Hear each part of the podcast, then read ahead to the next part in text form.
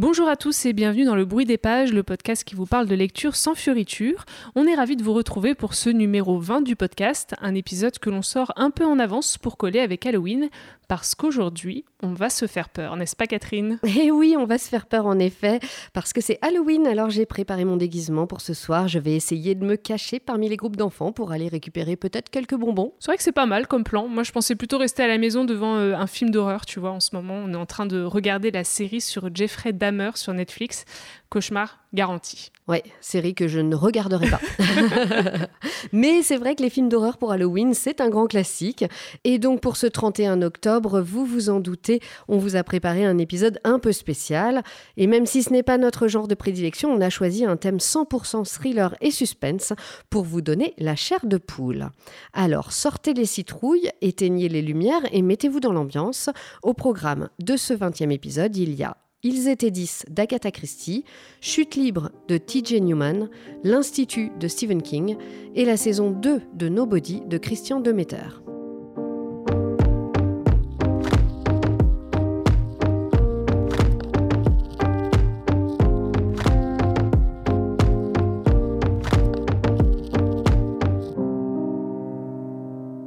Commence cette sélection avec la reine du polar, j'ai nommé Agatha Christie évidemment, classique mais indémodable, et pour cet épisode on a choisi de vous parler de l'un de ses plus gros succès, Ils étaient dix, connu auparavant sous le titre Deep Nègre. La nouvelle traduction est publiée chez Le Livre de Poche et les éditions du Masque. Ils sont dix à avoir reçu l'invitation. Des vacances d'été sur l'île du Soldat, voilà une proposition à laquelle personne ne saurait résister. Non seulement c'est gratuit, mais l'île a tant fait parler d'elle. Chacun se demande qui est son nouveau propriétaire une star d'Hollywood, un milliardaire américain ou l'amirauté britannique qui s'y livrerait à des expériences ultra secrètes. Aussi, sans vraiment connaître leur hôte, ils accourent volontiers. Le médecin, le playboy, la jeune prof de gym, le juge à la retraite, le général bardé de décoration, la vieille fille grincheuse, le sémillant capitaine, le majordome et sa femme, et Monsieur Davis qui ne s'appelle pas tout à fait Davis. Mais qu'ont-ils donc en commun? Pas grand-chose. À l'arrivée, cela dit, un par un, tous connaîtront le même sort. Ne me jetez pas la pierre, mais c'est vrai que c'était mon premier Agatha Christie. Après tout, il n'y a pas d'âge pour euh, démarrer, non? Bah oui, il faut bien commencer à un moment. Hein. Voilà. En revanche, c'est vrai que c'est pas ma, ma, première rencontre avec son œuvre, parce que quand j'étais petite, ma grand-mère euh, avait la cassette du crime de l'Orient Express. Donc là, on parle de la vieille version, euh, celle de 74. Et ce film, à l'époque, il était pour moi super angoissant. j'ai fait des cauchemars pendant plusieurs nuits. vraiment, j'en garde un souvenir glaçant, à tel point que j'ai pas vu la dernière version d'ailleurs qui est sorti. Ah, ce qui est trop bête parce que moi je l'ai beaucoup aimé. Non, mais je, pense que je la regarderai à un moment donné. Il faut passer outre ce traumatisme d'enfance. Euh, peut-être que tu étais un petit peu jeune pour le voir à l'époque. Je pense, je pense. bon, alors moi c'est marrant parce que c'était Mort sur le Nil, tu vois, que, que j'avais en cassette. Pareil, hein, la version euh, ancienne avec euh, Pierre Ustinov et Mia Farrow. Et j'arrêtais pas de la regarder. J'avais vraiment, j'adorais. Je trouvais ça vraiment trop cool. Et d'ailleurs, bah, relire Ils étaient 10 m'a bien donné envie de la revoir à nouveau. Moi j'aimerais bien lire le roman, ouais, c'est vrai. Ouais, lire le roman aussi et revoir et peut-être voir le nouveau aussi. Finalement, voilà. on sait jamais. Allez, c'est bon, hop, on fait un bingo. Alors moi, pour cet épisode, j'ai lu la, nouvelle traduction de Deep Nègre avec le nouveau titre, donc Ils étaient 10. Toi, par contre, Catherine, tu as lu l'ancienne. Oui, c'est ça. Euh, j'ai lu la version donc qui s'appelait Deep Nègre à l'époque aux éditions du Masque. Euh, tu sais, c'est ces bouquins jaunes et noirs euh, qu'on a l'habitude de voir. Ouais, je hein, vois, tous les Agatha Christie ont été publiés dans cette édition. moi, c'est vrai que j'ai eu une période Agatha Christie au collège, si je me souviens bien. Euh, j'en avais lu vraiment pas plusieurs à cette époque et j'avais une petite prédilection pour euh, ceux avec Miss Marple. Donc, euh, donc voilà, et évidemment j'avais lu celui-là à l'époque, mais je l'ai racheté il y a 6-7 ans, quelque chose comme ça, alors que je passais des vacances avec mon petit cousin qui donc était en train de le lire et ça m'avait donné envie de, le relire en même temps que lui. le truc qui est bien, c'est que bah, j'ai une mémoire de poisson rouge, donc bah, ça fait trois fois que je le lis et à chaque fois c'est une découverte, comme au premier pas jour. Mal comme principe. ah bon, c'était lui le tueur. voilà, oui, pour moi, c'était un, nouveau livre à chaque fois. Euh, c'est vrai, parce que moi je te comprends aussi, j'ai regardé le crime de l'Orient Express, du coup, euh, quand même, peut-être allez, deux fois. Euh, et je me rappelle toujours pas qui était le tueur. Donc, du coup, je pense que je vais lire le livre, en fait. J'avoue, j'ai vu le film il y a pas longtemps et je me souviens plus non plus. on, est, on, est, on est nuls, franchement. Mais non, mais en même temps, c'est bien comme ça, tu apprécies à chaque fois. Exactement, c'est vrai, c'est vrai. En revanche, c'est vrai qu'en lisant euh, Ils étaient 10, moi maintenant, je comprends pourquoi les romans d'Agatha Christie sont un tel phénomène et pourquoi elle a euh, autant de fans. Ça se dévore en quelques heures et c'est super addictif. On est enfermé dans cette espèce de huis clos à l'atmosphère très stressante. Il y a cette pluie, ces orages euh, qui frappent l'île en permanence. Ce tueur qui en plus rôde et qui décime euh, ses victimes les unes après les autres. Et tout ça, ça crée une ambiance quand même qui est très très théâtrale. Oui, très théâtrale et très pesante aussi. Hein, et puis aussi le côté l'île, là. Ils sont tous coincés sur cette mm. île, on peut plus en sortir. Enfin c'est vrai qu'on retrouve bah, tout ce côté théâtral qui marche du tonnerre. Vraiment, Agatha Christie est très efficace. On se plonge dans le roman et euh, on ne ressort plus tant qu'on n'a pas dénoué l'intrigue.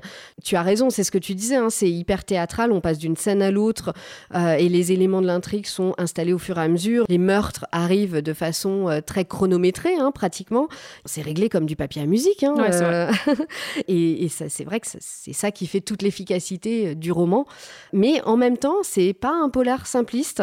Agatha Christie, c'est vraiment la maîtresse du suspense. Impossible de résoudre l'énigme et de trouver qui est le meurtrier.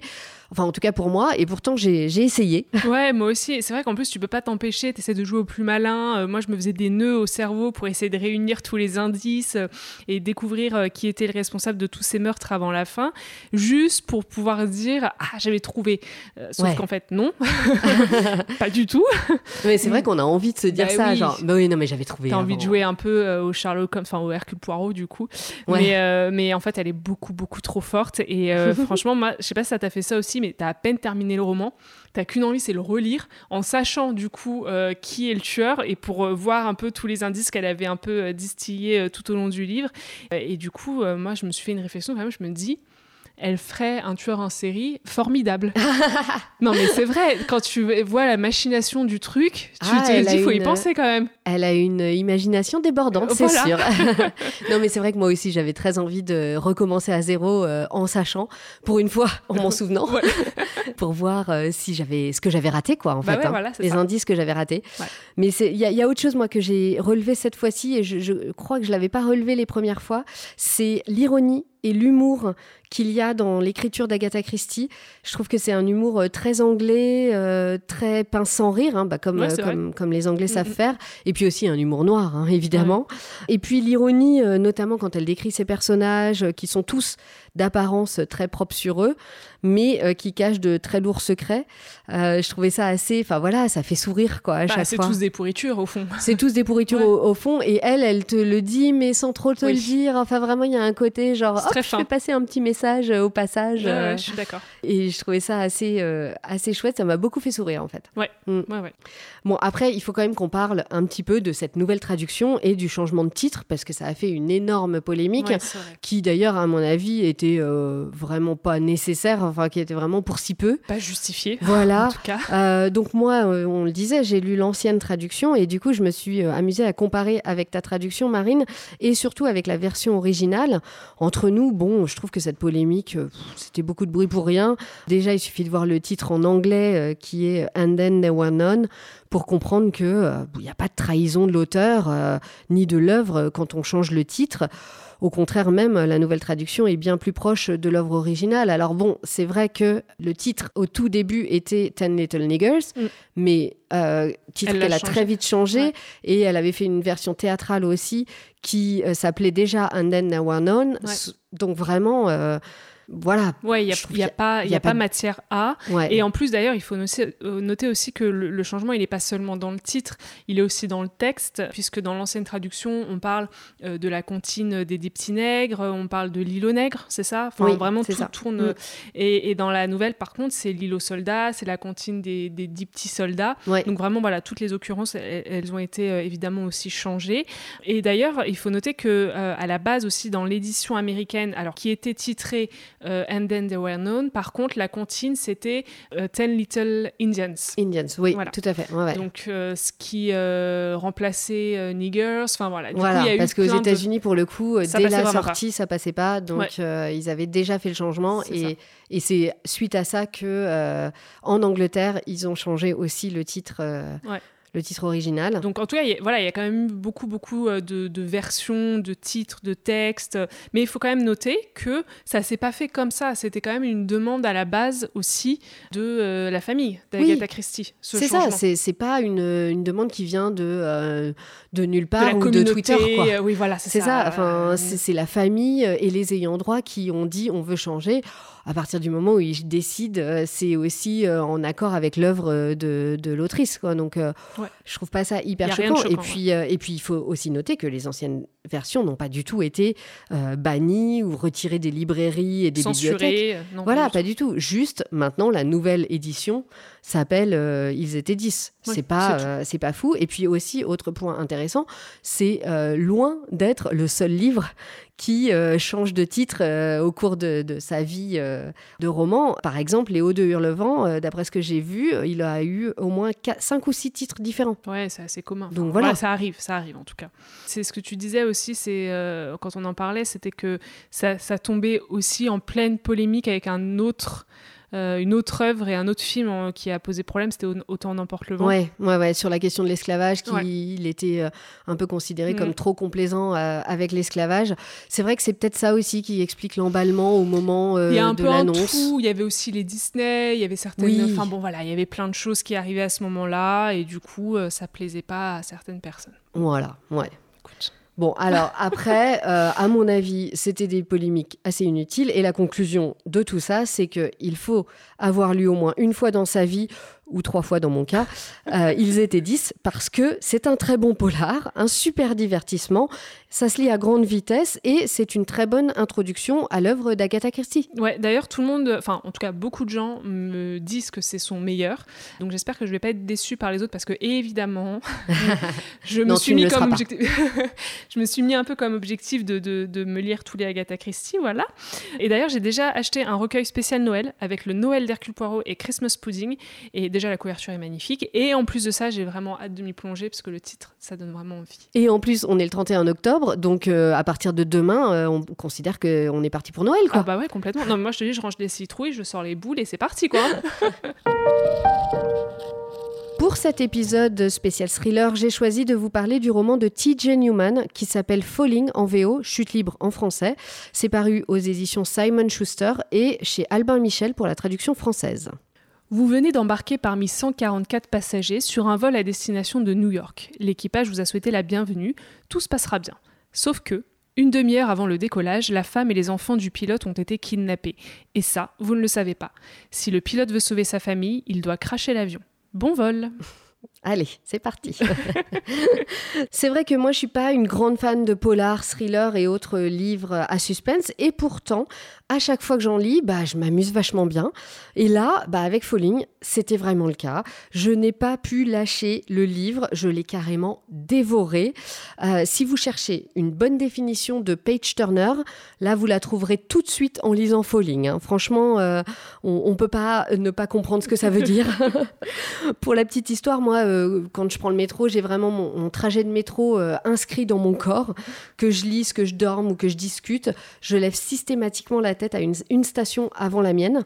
Eh bien, pas avec Falling. Là, j'ai levé la tête deux stations après la mienne, tellement j'étais happée par l'histoire. Franchement, à vous, ça t'est déjà arrivé Ouais, bah euh, avec Stephen King. Voilà, je, dois l'avouer, euh, j'ai loupé mon, ma station, je suis arrivée en retard. Moi, je te dis, on va se finir par se faire virer à force de, lire des thrillers, on est mal.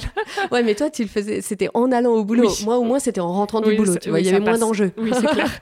mais mais c'est pas fini d'ailleurs, parce que ce, ce même jour, j'ai failli sauter à la gorge de quelqu'un dans la rue qui me faisait une blague parce que je lisais en marchant. En même temps, quand un gaz toxique est sur le point d'être lâché dans la cabine de l'avion, c'est pas vraiment le moment de faire des blagues. Je hein. comprends. Non, franchement, franchement. Bref, tout ça pour dire que j'ai adoré cette expérience de thriller. C'était parfait pour se faire stresser, se faire peur. Et puis, une fois qu'on a commencé, c'est impossible à reposer. On est complètement pris dans le récit, on peut pas s'arrêter. Et c'est complètement immersif. On a l'impression de faire partie des passagers et de vivre la prise d'otage avec eux. D'où ma réaction un peu vive à la blague du mec dans la rue. Je pense qu'il s'en souvient encore d'ailleurs. Peut-être. Alors dans le résumé, par contre, ils utilisent le vous. Euh, c'est pareil euh, tout le long du roman aussi? Alors, c'est vrai que c'est quelque chose que j'ai trouvé bizarre, ce vous dans le résumé, et qui m'inquiétait un peu pour le roman, mais non, pas du tout. C'est pas du tout utilisé dans le roman. hein. C'est vraiment juste pour le résumé euh, quatrième de couverture. Mais je dois dire que tu te retrouves tellement dans le roman avec les personnages que euh, bah, ça marche en fait, euh, tu t'es concerné autant qu'eux quoi. Donc ce vous, il fonctionne pour le, pour le résumé. J'aurais pas adoré que ce soit euh, le cas Ouais. pour le reste du roman, mais tu, tu le comprends et ça Ouais, fait c'est sens. représentatif quoi. Voilà, c'est ce représentatif de ce que tu vis et de l'expérience que tu Ouais, vis à te retrouver dans la cabine de l'avion avec les passagers, dans le cockpit, avec le pilote, etc. Ok, ok. Mm. Et puis alors l'écriture de TJ Newman est d'une efficacité imparable, ça va droit au but et en même temps elle manie le suspense avec brio. Les cliffhangers sont distillés juste au bon moment pour euh, bien faire monter la pression et te forcer à continuer ta lecture. Euh, tout est habilement fait pour captiver le lecteur et euh, bah, que tu finisses le bouquin en quelques jours, ce que j'ai donc fait. Les personnages aussi sont super. hein. J'ai adoré l'hôtesse de l'air, Joe, et ses collègues qui prennent les choses en main euh, bah, comme ils peuvent. hein. Les relations entre les personnages principaux sont très chouettes, parfois même émouvantes. hein. J'ai euh, j'ai failli euh, Lâcher une petite larme Ouais. à un ou deux petits moments. et même le terroriste, je trouvais très bien construit. J'ai bien aimé que le personnage et ses motivations ne soient pas simplistes et manichéennes. Ça, c'était assez sympa, je trouve. Et C'est pas trop euh, cliché, quoi. Voilà, c'est pas trop cliché. Et puis euh, les passagers qui peuvent être eux pour le coup assez clichés, mais euh, voilà, c'est assez marrant. C'est vrai que quand on a l'habitude de, de voyager, euh, on, on les retrouve quoi. On retrouve vraiment les, les personnages. euh, Tu les as en tête quoi. voilà, c'est ça, assez typique de que tu retrouves dans un avion quoi. Et d'ailleurs, l'autrice, elle semble quand même bien connaître son sujet. Elle-même, elle a dû beaucoup voyager en fait. Oui, c'est vrai que c'est une réflexion que je me suis faite hein, pendant ma lecture. J'étais étonnée par la précision des, des descriptions de l'avion et de toutes les procédures pour le pilote, pour les hôtesses de l'air, avant de monter dans l'avion, au cours du vol. Je me disais qu'elle avait vraiment super bien travaillé euh, son sujet. Et en fait, bah, j'ai découvert à mi-lecture que TJ Newman était hôtesse de l'air, en tout cas jusqu'à la sortie de ce livre, et qu'elle avait euh, écrit ce roman pendant ses escales un peu partout euh, dans- aux États-Unis et dans le monde. Et donc, euh, bah oui, ça fait complètement sens. hein. Euh, clairement, elle sait de quoi elle parle. On sent son expérience euh, à chaque page. Tout s'explique du coup. Voilà, exactement. Alors maintenant, bah, moi, ce que j'attends avec impatience, hein, c'est euh, une adaptation au cinéma ou euh, sur une plateforme euh, type Netflix ou Amazon. Franchement, euh, on dirait que c'est fait pour le cinéma. hein.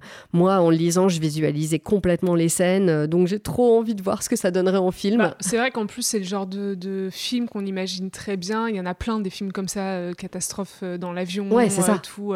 Enfin, je vois les affiches, j'ai plus les noms en tête, mais pff, oui, Oui, oui, ça- non, mais il y en a plein. fonctionne. Complètement. Ça, Mm, mm. ça- S'ils le font, ça fonctionnera super bien.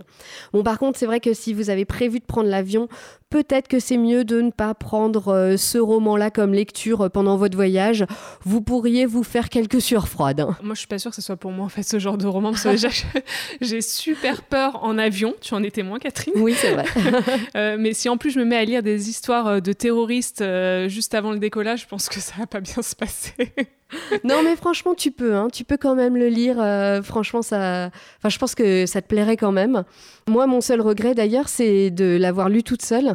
À chaque chapitre, j'aurais voulu débriefer avec quelqu'un. Tu sais, c'est vraiment le genre de livre où tu as besoin d'en parler au fur et à mesure, de dire non, mais tu te rends compte, il s'est passé ça, mais qu'est-ce qui, comment il va s'en sortir et tout ça. Peut-être un peu pour exorciser aussi, tu sais, Ouais, ton ouais. stress et ta peur. bien sûr. Bref, si vous le pouvez, je vous conseille vraiment d'en faire une lecture commune. Et bon, bah, si vous trouvez personne avec qui le lire, euh, n'hésitez pas à m'envoyer des messages. hein. je serai là pour commenter avec vous et vous soutenir dans votre lecture, sans spoiler, bien sûr. C'est bien, tu fais le service après-vente. Voilà, c'est ça. Comment faire un épisode spécial Halloween sans parler du maître du suspense, Stephen King? Eh bien, moi qui n'avais jamais ouvert un de ses romans, j'ai décidé de commencer avec l'un de ses derniers, L'Institut, publié aux éditions Albin Michel en 2020. Au cœur de la nuit, à Minneapolis, des intrus pénètrent dans la maison de Luke Ellis, jeune surdoué de 12 ans, tuent ses parents et le kidnappent. Luke se réveille à l'Institut dans une chambre semblable à la sienne, sauf qu'elle n'a pas de fenêtre. Dans les couloirs, d'autres portes cachent d'autres enfants dotés comme lui de pouvoirs psychiques. Que font-ils là? Qu'attend-on d'eux? Et pourquoi aucun de ces enfants ne cherche-t-il à s'enfuir? Beaucoup de questions. Comme pour Agatha Christie, grâce à cet épisode, j'ai découvert Stephen King et en un roman, bah voilà, je suis devenue totalement fan. C'est dit. en fait, cet épisode, il était vraiment dangereux pour nous. Hein. On n'avait vraiment pas besoin de se rajouter des polars dans nos piles à lire. Non, mais puis surtout les Agatha Christie et les Stephen King, s'il te plaît, il y en a pléthore. C'est clair. tu remplis une bibliothèque rien qu'avec les deux. Bon, c'est vrai qu'en plus, avec des films comme euh, Carrie, euh, ça, moi j'avais imaginé un peu euh, un auteur d'horreur. Et moi qui suis pour le coup vraiment pas fan de ce genre, les romans de Stephen King, ça m'attirait pas du tout. Mais je pense que je suis tombée sur le bon. Ouais, c'est vrai que moi non plus, c'est pas forcément un auteur qui m'attire attire beaucoup. Mais euh, du coup, bah, l'Institut est le bon, comme tu dis, donc ça a donné quoi? Alors, bah, l'Institut, pour le coup, c'est pas du tout un roman d'horreur. Enfin, moi, je trouve. On est plutôt dans le thriller un peu SF. Les premières pages, euh, d'ailleurs, semblent un peu éloignées de l'intrigue principale. C'est un peu étrange. Mais après cette rapide installation, tout s'accélère. Et là, impossible de lâcher le roman. Moi, j'étais prise au piège. Dès que j'avais un moment pour lire, je me plongeais dedans. Euh, j'avais vraiment du mal à m'arrêter. C'est ultra addictif. Et euh, comme dans beaucoup de ces romans, apparemment, l'auteur met en scène dans celui-ci des adolescents qui sont vraiment tous plus attachants les uns que les autres. Ils ont leurs défauts, leurs histoires, leur naïveté même parfois, parce que bah, ce sont encore des, enfants. Euh, il y en a même qui sont encore très jeunes. Et dans cet institut qui est comparable à un camp de concentration, Stephen King instille à la fois une atmosphère oppressante et une ambiance d'internat où il y a euh, bah, des histoires d'amour, d'amitié qui se construisent euh, très rapidement. Ça fait un peu colo, tu vois. Enfin, vraiment, il y, a ce truc-là, c'est étrange. Mais alors, du coup, euh, le, le, mot camp de concentration, c'est pas un peu fort comme terme? Ben non. Enfin, euh, en fait, je, comprends que ça puisse choquer, mais vraiment, dans, ce, dans ce roman, on assiste à des scènes qui sont euh, assez affreuses parce que ces enfants qui ont tous, du coup, des pouvoirs euh, psychiques particuliers, je vous en dis pas plus, vous le verrez dans le livre, mais ils sont torturés, ils sont un peu traités comme des rats de laboratoire et bah, ils, en parlent même dans le roman. Ça fait vraiment penser aux expériences qui ont pu être menées sur certains, enfin voilà, pendant la, Seconde Guerre mondiale sur les Juifs, etc., dans les camps de concentration donc, âme sensible, s'abstenir. Mais moi, ça m'a pas empêché de prendre énormément de plaisir à lire ce roman. Ouais, pourtant, ça a l'air très très sombre. Hein. Oui, mais pas que. je vous rassure, parce que moi, ce que j'ai aussi beaucoup aimé, ce sont finalement tous les thèmes sociaux et, les, politiques qui inspirent Stephen King. Le livre, il est sorti en 2019 aux États-Unis, donc en plein pendant le mandat euh, Trump, et il y a pas mal de pics contre le président euh, conservateur, donc on se doute qu'il l'aime pas trop. Euh, et on sent vraiment tout au long du roman que Stephen King, il se passionne pour certaines questions qui ont traversé cette période politique, comme le complotisme, les fake news, et je dois dire qu'il avait même un peu d'avance sur la crise Covid et toutes les polémiques anti-vaccins. Je vous en dis pas plus, mais franchement, je pense qu'on ne peut pas s'empêcher d'y penser quand on lit le livre. Euh, voilà, ça vient, ça vient malgré soi. Et puis aussi, moi j'ai adoré la fin. C'est super émouvant. Ça termine vraiment le roman en beauté. Euh, moi, j'ai failli aussi lâcher une petite larme. Pourtant, tu sais, je oui. pleure pas beaucoup. C'est pas ton style. Voilà. franchement, c'est rare de, que je puisse pleurer en lisant un livre. Mais euh, c'est vrai que c'était émouvant. Et puis alors moi, ce qui m'a fait craquer, c'est la dédicace à la fin. Parce que euh, Stephen King rend hommage euh, à l'un de ses meilleurs amis et un de ses premiers relecteurs qui est décédé il y a peu. Et, et du coup, c'était d'ailleurs un homme qui l'aidait beaucoup sur ses recherches scientifiques. Ah oui. Tout ça pour dire que dans le roman, il y a quand même une once de vérité. et bah, c'est peut-être ça qui est le plus angoissant au final. Tu vois, d'où tout ce truc de fake news, de complotisme et tout, on sait jamais trop un peu où mettre le curseur. Il n'y a jamais de fumée sans feu. Ah bah il est très fort pour te faire te dire ce genre de choses, justement. oui, exactement. Mais voilà. te poser la question de euh, qu'est-ce qui est vrai, qu'est-ce qui n'est pas vrai. C'est ça. Et vraiment, ne zappez pas la dédicace à la fin parce que vous allez avoir encore plus peur avec la dédicace. Oh non Non mais vraiment, moi j'ai très très belle fin de roman. Voilà, une magnifique euh, découverte, moi je trouve même un, coup de cœur littéraire, autant pour le suspense euh, du récit que pour tout ce que ça dit de notre société. Bon bah ajouter dans la pile à lire alors. Voilà. Et enfin, on termine cet épisode avec notre sélection BD du mois. Pour ce thème thriller, on vous parle de la saison 2 de Nobody de Christian Demeter, publiée aux éditions Soleil. L'intrigue se déroule lors des années de plomb en Italie, soit en 1970. Au cœur de cet haletant récit choral, l'enlèvement de Gloria, une jeune fille de la haute société romaine. Deux policiers que tout oppose tenteront l'impossible pour la retrouver, tandis qu'en toile de fond évolue une famille dans la tourmente, un spécialiste américain de la prise d'otages, un berger, un tueur fan d'Elvis et du football. Pour être tout à fait honnête, c'est toi, Marine, hein, qui a proposé cette BD en trois parties. Moi, j'avais pas hyper envie de la lire. À première vue, j'étais pas fan des dessins et je trouvais que le résumé était pas super accrocheur. Mais bon, je t'ai fait confiance et ben, j'ai mis un petit peu de temps à euh, commencer à entrer dans le tome 1. Je trouvais que euh, le début était un peu fouillis, un peu obscur. Euh, l'intrigue met du temps à se mettre en place. Mais bon, à la moitié du tome 1, là ça y est, c'est parti, on entre dans le vif du sujet. Et là, ben, comme pour tous les policiers, je me suis retrouvée embarquée dans l'histoire et euh, j'ai pas pu m'arrêter avant la fin de ce tome 1. J'ai dévoré le tome 2 en 30 minutes juste derrière parce que dans ce tome 2, bah, le mystère s'épaissit, les fausses pistes se multiplient et euh, bah, après, je t'ai harcelé hein, pour que tu me donnes le tome 3 parce que j'avais les deux premiers et pas le troisième et il me le fallait tout de suite. je comprends. Euh, moi, j'ai découvert Christian Demeter dans un tout autre genre en lisant son adaptation graphique du roman de Pierre Lemaître Au revoir là-haut, puis euh, Les couleurs de l'incendie. Et j'ai lu la première saison de Nobody que j'ai dévoré en quelques heures. Petite précision pour commencer, il n'est pas nécessaire de lire cette première saison pour lire la deuxième. Euh, les deux sont vraiment complètement indépendantes, ce sont deux histoires différentes, donc pas de panique, vous commencez par la 2, par la 1, peu importe. Alors moi, ce que j'ai beaucoup aimé dans, cette saison 2, c'est euh, l'époque dans laquelle euh, se, place l'histoire et le fait que ce soit en Italie. Je trouve que c'est une période de l'histoire d'Italie qu'on connaît sans vraiment la connaître, mais qui est très intéressante. La situation politique et sociale de l'Italie dans les années 70 est vraiment parfaite pour euh, les romans et euh, surtout pour les polars, je trouve. D'ailleurs, ça m'a un petit peu fait penser à euh, ce film Romanzo Criminale. Je ne sais pas. si tu connais, qui est sorti en 2005, je crois. donc c'est assez ancien, mais bon là, il s'agissait plutôt de mafia, mais une voilà, une bande d'amis euh, qui grandissaient à Rome euh, avec euh, toutes les histoires de mafia et tout ça. Et ça, ça montrait vachement bien aussi les années 70 en Italie. Et c'était, c'était vraiment très, très chouette. Puis après, ben, on revient d'Italie, donc c'était cool de, d'être dans l'ambiance, dans l'histoire de l'Italie. C'est vrai ça. Bah, du coup, je connaissais pas ce film, donc je me le note. Ah oui, il est très chouette. Enfin, j'en ai un très bon souvenir. Je l'ai vu il y a longtemps maintenant, mais très bon souvenir. Ok. Euh, moi, ce que j'ai adoré aussi dans cette saison, c'est le contexte politique, puisque c'est un thriller qui euh, se déroule, euh, donc du coup, on le disait à Rome dans les années 70, durant ce qu'on appelle les années de plomb. En gros, c'est un peu une période extrêmement tendue, où la mafia et les gangs de rue commettent vraiment de nombreux actes terroristes, où les violences explosent et où il y a une opposition politique très forte, évidemment, puisqu'on est en pleine guerre froide, entre l'extrême droite et le communisme. Oui, et puis les années de plomb, c'est surtout les attentats et les enlèvements politiques. Hein, euh, on pense aux brigades rouges ou à des groupes d'extrême droite. Euh, en face. Euh, et bien sûr aussi la grande faiblesse de l'État italien, cette corruption qui est partout dans, à la tête de l'État et dans la société.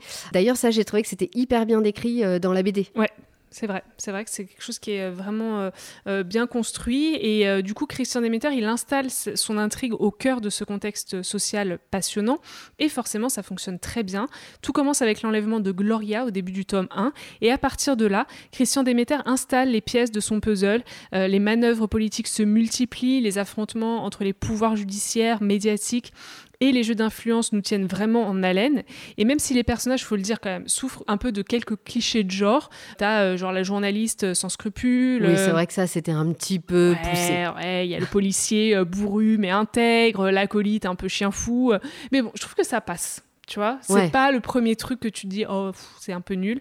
Moi, je trouve qu'on se laisse très facilement euh, embarquer et, et, chaque tome vraiment se dévore grâce au rythme quand même très soutenu et il n'y a pas de temps mort en fait. Oui, à part au début, je te, ce que je oui, moi, c'était un peu de mal. Voilà, le début. Mais c'est vrai que ça se lit très facilement. Alors, c'est vrai aussi que l'intrigue est assez simpliste. Disons qu'on se pose moins de questions qu'avec Agatha Christie. Hein. Et j'ai trouvé aussi que le suspense se résolvait peut-être un petit peu trop rapidement à mon goût, mais je suis d'accord, ça fonctionne super bien. Et en fait, euh, ben, c'est peut-être aussi dû au format BD. Évidemment, euh, on sait que ça peut pas être aussi compliqué qu'un roman de 300 pages. Il faut bien que ça se résolve vite et on, de toute façon, on n'attend pas la même euh, comment dire intensité que dans un roman hyper long où il y a le temps de développer beaucoup plus. Hein. Mm, mm. Euh, par contre, bon, alors c'est vrai que moi, je vous le disais, j'ai pas, je suis pas fan des dessins. Je connaissais aussi l'adaptation de Au revoir là-haut, et puis La nuit des temps hein, qu'on a lu ensemble et dont on vous a parlé dans un épisode précédent, qui sont quand même des adaptations assez lumineuses et assez euh, gaies. Et du coup, je m'attendais pas à ce genre de dessin quand tu m'as annoncé du Christian Demeter. Là, euh, je trouvais que les dessins étaient sombres, ils étaient durs. En général, moi, je préfère que ce soit plus gai, plus de couleurs. Mais bon, c'est vrai que dans ce style d'histoire, bah, euh, ça serait un peu bizarre d'avoir des couleurs euh, super vives. oui, là, ça, va avec le style. Voilà, ça va avec le thriller. Et oui, on peut pas avoir un truc euh, tout coloré et tout ça. Quoi. Bah, pour un polar, c'est vrai que ça serait un peu étrange. Ça peut se faire, hein, remarque, pourquoi pas, mais bon. Moi, j'adore les, les, dessins de Christian Demeter. Je trouve qu'il a un style qui est immédiatement reconnaissable. Et le travail sur les ombres et les lumières, il est incroyable. Les cadrages sont vraiment excellents, presque cinématographiques. Et c'est vrai que les couleurs collent je trouve, parfaitement à l'ambiance euh, très sombre, très pesante et presque poisseuse de ce thriller. Ça se passe beaucoup euh, dans la nuit, etc., avec des petits éclairages, euh, lampadaires. Enfin, moi, je trouve que ça fonctionne à merveille. Non, mais c'est vrai, je le reconnais, pour le sujet, c'est c'est très adapté. Allez, j'étais convaincue. Voilà. bon, par contre, moi, il y a un truc euh, qui m'a complètement laissé sur ma faim et que j'ai pas compris, c'est ce Mister Nobody. Euh, j'ai peut-être raté un truc, hein, mais j'ai pas compris qui c'était. Finalement, euh, attends, je me, trompe ou il intervient même pas dans la BD Alors oui, c'est vrai que du coup, en fait, Nobody, ça fait référence à la saison 1 parce que c'était le surnom du tueur qui est au cœur de l'intrigue de cette saison. Cette saison, ça se passe aux États-Unis et c'est l'histoire d'un tueur qui est emprisonné et du coup, il va commencer à raconter sa vie, à se confier euh, à euh, sa euh, psychologue, si je me trompe pas. J'ai un doute sur le fait que ce soit psychologue ou avocate, mais bref, c'est pas grave. Et du coup, son surnom, c'est Nobody. Et il y a un peu un jeu de mots qui fait penser à l'astuce d'Ulysse, parce que quand il tue quelqu'un et qu'on interroge les témoins, leur réponse à chaque fois, c'est It's Nobody ces personnes. Voilà, ça vient de là. Donc, mais après, c'est vrai qu'il n'y a pas, euh, il a pas de, de, référence particulière sur cette saison 2. Et j'avoue que j'ai cherché sur Internet, je me suis posé aussi la question en me disant, mais pourquoi du coup il a appelé cette saison aussi Nobody? Oui, il aurait pu donner un autre nom. Ouais. Alors, je pense que c'est sur une continuité parce que ça fait euh, thriller, etc. Et que c'est le point commun entre les deux saisons. Mais voilà, c'est la seule explication que j'ai à vous fournir. Ok, bon, bah écoute, euh, d'accord, très bien. Bon, en tout cas, c'est malin parce que maintenant, euh, j'ai mis le doigt dans l'engrenage et du coup, bah, il va falloir que tu me prêtes cette saison 1. Ouais, en plus, franchement, je vous le dis, j'ai adoré hein, cette deuxième saison, elle est très cool, mais j'ai préféré la première. Pour le coup, je trouve qu'elle est meilleure. Il y avait une ambiance un peu à la Trou Détective pour ceux qui ont vu la série.